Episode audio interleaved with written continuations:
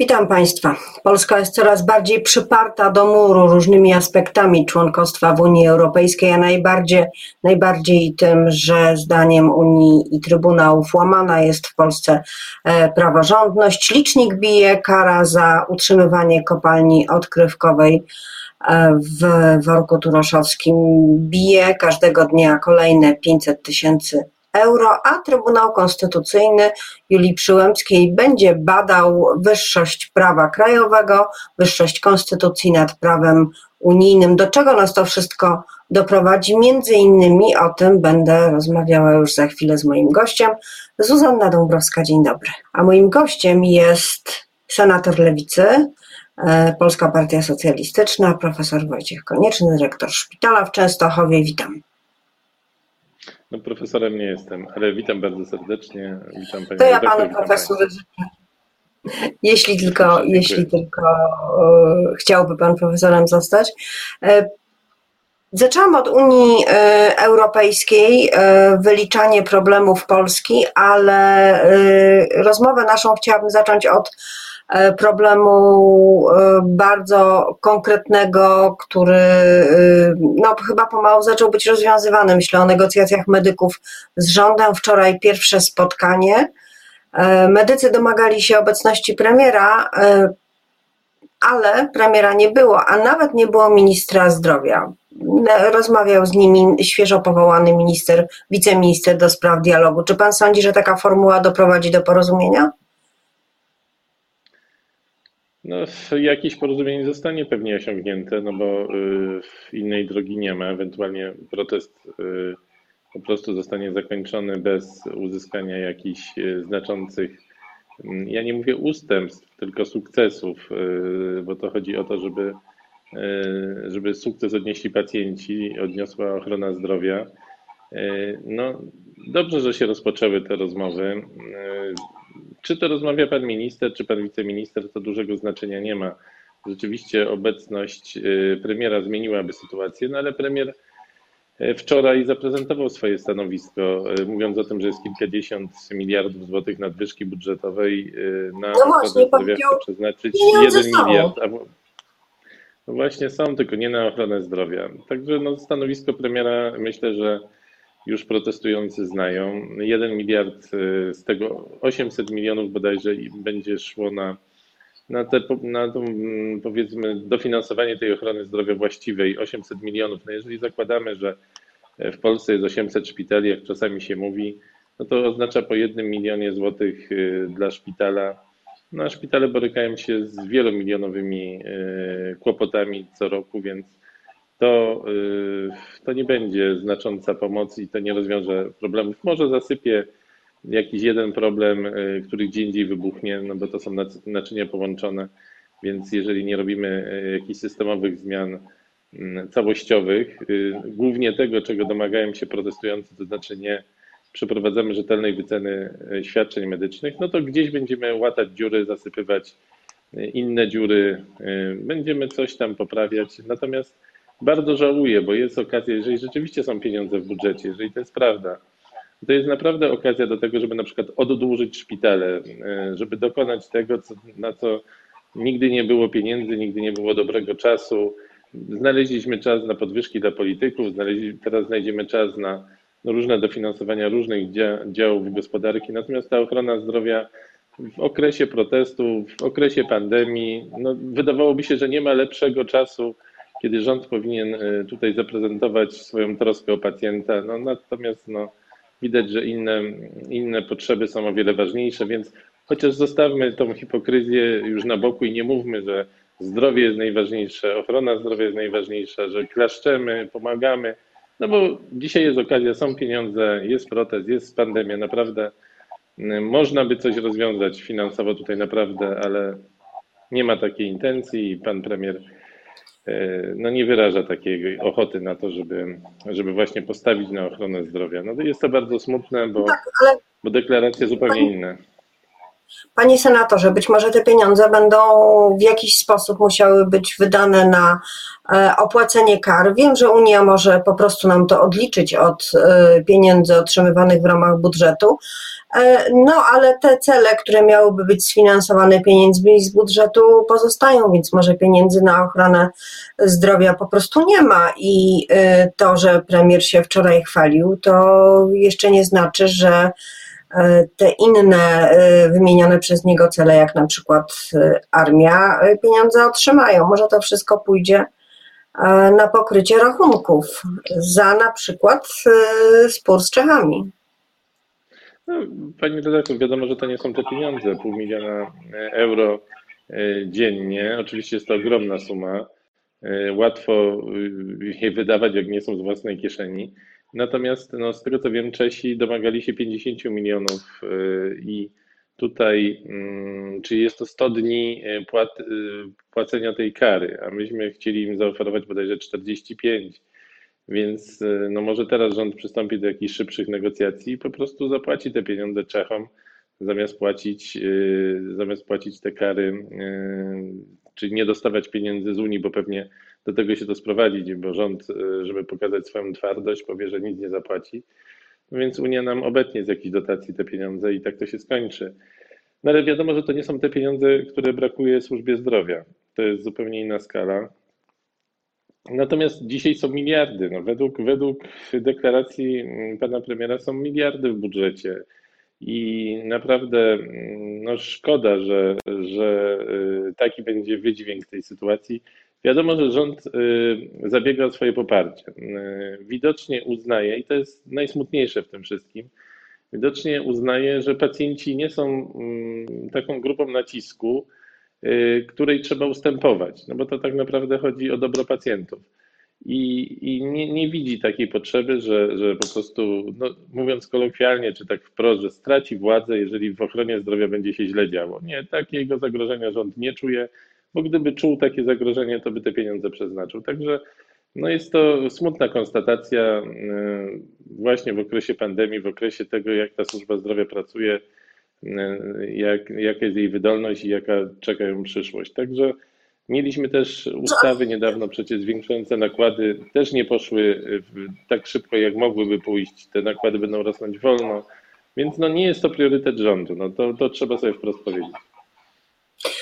Takim razie, co będzie priorytetem w tym zabieganiu o władzę? Y, PiS utrzymuje się na takim poziomie trochę zmniejszonym po y, strajku kobiet, y, po werdykcie Trybunału Konstytucyjnego Julii Przyłębskiej, ale utrzymuje się na pozycji lidera i być może w sytuacji, kiedy kłopoty się kłopoty się zwiększają i trzeba dokonać pewnego wyboru, czy się idzie z Unią, czyli się, czy jej się ustępuje czy też idzie się z Unią na wojnę, być może w tym kontekście e, będzie zmuszony do prowadzenia kampanii wyborczej. Czy sądzi Pan, że perspektywa, o czym mówią nieoficjalnie nawet politycy Prawa i Sprawiedliwości, może, do, y, może y, już niedługo się zacząć y, przed wyborami, które będą trochę przyspieszone, czyli wiosennymi, jak tylko skończy się stan wyjątkowy?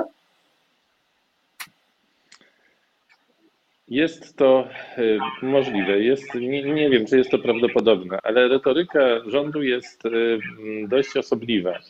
Y, rozpoczynają się takie mm, sygnały, że możemy wyjść z Unii, że Unia jest nam niepotrzebna, że tam niektórzy mówią, że dopłacamy do Unii, że nic nie uzyskaliśmy, że gdybyśmy w niej nie byli, to bodajże pan europoseł Jaki, który jest europosłem i mm, jakby chyba cieszy się z tego powodu, ale jednocześnie mówi, że E, Polska traci na tym członkostwie, więc takie sygnały są wypuszczane. Trzeba zacząć od takiej najważniejszej rzeczy. E, to są bardzo złe sygnały. To e, mowa o tym, że Polska ma opuścić Unię Europejską, czy w ogóle rozmowa na ten temat, to jest rozmowa, która, mm, jak to się czasami mówi, realizuje scenariusz pisany cyrylicą. To rzadko, to znaczy trudno sobie wyobrazić bardziej, bardziej taki wschodni scenariusz dla Polski niż to, żeby Polska opuściła Unię Europejską. Więc kto tak mówi, ten naprawdę narusza polską rację stanu. Bo Polska nie jest Wielką Brytanią, nie jest wyspą, nie jest zasobnym krajem, y, który ma przed sobą jakąś tam dobrą przyszłość. Tutaj mamy wiadomo, jakie położenie geograficzne, jak to dobrze, żeśmy doszli do tej Unii Europejskiej i jak, jak mądrzy ludzie za tym byli, kiedy się decydowały te chwile, te losy Polski i wstąpienia do Unii. Przecież wiemy, że, że wszyscy byli za, oprócz jakichś ekstremistów. A teraz y, rząd nasz, y, członkowie rządu, partii wspierającej rząd puszczają takie sygnały. Czy to jest retoryka wyborcza? Może być. Może to być też retoryka przedwyborcza, y, gdyż PiS boi się zajścia z prawej strony. No teraz prawa strona, taka skrajnie prawa, no o Unii wyraża się bardzo źle. Więc niestety, bojąc się utraty poparcia tej grupy wyborców, którzy wspierają takie radykalne prawicowe organizacje, no niestety może tak y, rząd coraz bardziej w tą retorykę popadać, badając jak na to zareaguje społeczeństwo. I to nie jest taka, takie niemożliwe. Pamiętamy strajki kobiet, protesty, y, protesty czarnych parasolek. Kiedyś rząd się szybko wycofał z nowelizacji prawa aborcyjnego, ale po jakimś czasie stwierdził, wykorzystując okazję też pandemiczną i tak dalej, że to można przeprowadzić i przeprowadził i specjalnie dużego, żeby to miało duży wpływ na na te notowania, to jak pani redaktor mówi, owszem, trochę stracili, ale to na tyle, co zrobili, to ta strata jest bardzo mała. Więc obawiam się tego, że, że rząd może pomyśleć, że skoro dosypie pieniędzy w różnych regionach, gdzie ma swoich no, zwolenników czy rektorat, no to różne też takie radykalne e, zdania nie, zaszkodzą mu. A od tego wiadomo, jak to się może potoczyć. E, niedaleko jest do prawdziwego wyjścia z Unii Europejskiej. Panie senatorze, czy lewica powinna poprzeć pomysł Donalda Tuska, który zaproponował Jarosławowi Kaczyńskiemu personalnie, by wpisać do konstytucji większość dwóch trzecich jako konieczną do tego, by podjąć decyzję o wyjściu z Unii? Czy to jest taki mecz między Donaldem Tuskiem i Jarosławem Kaczyńskim, czy po prostu cała scena polityczna powinna się do tego pomysłu ustosunkować i do niego dążyć? Taki, taki bezpiecznik, hamulec. Wielu, wiele osób już się wypowiadało z lewicy na ten temat, y, słusznie podnosząc, że y, no do tej pory było tak, że mm, z PiSem nigdy w żadnej sprawie nie należy negocjować, a tym bardziej jeżeli chodzi o sprawy konstytucyjne. I zgadzam się z tym, dlatego że uważam, że nie, nie sądzę, żeby PiS tutaj zagrał czysto. To znaczy, e, prawdopodobnie będzie tutaj jakiś warunek, to znaczy warunek zmiany gdzie indziej konstytucji, jakieś dwie, trzy zmiany konstytucji e, przy okazji i, i w pakiecie, i, i to będzie jakoś ustalane. No i to może mm, źle się zakończyć. Ja bym tą sprawę zostawił do jednak e, no do, po wyborach do po prostu innej, innej konstelacji parlamentarnej, dlatego że w tej chwili jednak poparcie dla Unii Europejskiej jest tak duże w społeczeństwie polskim, że do, do tych wyborów, które nas czekają, czy to w, ter, w terminie ustawowym, czy też przyspieszonym, raczej PiS nie zdecyduje się na prawdziwe kroki takie dążące do tego, żebyśmy wyszli z Unii Europejskiej no, gdyż nie, mówiąc tak jak adwokat diabła, gdyż jeszcze nie zdążył przekonać do tego większości społeczeństwa, do tej koncepcji. Więc tu się będzie obawiał y, takich ruchów. Y, dlatego teraz myślę, że to nie trzeba zmieniać tej konstytucji. Po prostu zostawiłbym to na później, chociaż sam pomysł, żeby taki zapis był w konstytucji, tak jak się przystępowało do Unii Europejskiej w określony sposób, nie zwykłą ustawą w Sejmie, tylko referendum i tak dalej, to myślę, że wystąpienie z Unii też powinno być obwarowane no, innymi przepisami niż jest to dzisiaj obecnie. Ale nie sądzę, żeby się PiS na to porwał. No tutaj jednak jeszcze jest potrzebny też i prezydent, i, i, i senat, i tak dalej, cała, e, cały proces, no, który by ze straszną szkodą dla, dla PiSu przebiegł. Nie obawiałbym się teraz tego, że do nowych wyborów y, PiS będzie nas chciał wyprowadzić z Unii zwykłą ustawą przegłosowaną gdzieś w nocy. Myślę, że, że tego nie będzie. E, prezydent Andrzej Duda w siedzibie ONZ y, mówił, miał mocny przekaz, mówił o tym, że bogata północ nie okazała się wystarczająco solidarna e, z biednym południem w sprawie pandemii, no a jednocześnie tym samym tonem i na tej samej fali mówił o wojnie hybrydowej prowadzonej przez Białoruś i Rosję wobec Polski, e, w wyniku której e, uchodźcy traktowani są jak żywe tarcze. E, to rzeczywiście trudno złożyć w jeden e, spójny obraz, ale na koniec dwa, e, dwa pytania wynikające z tego, z tego głosu pana prezydenta, czyli pierwsze o uchodźców i o to, czy, czy Polska też nie traktuje ich jako żywe tarcze w tej wojnie, a drugie o perspektywy pandemiczne teraz u nas, już za chwilę, a właściwie już od kilku dni.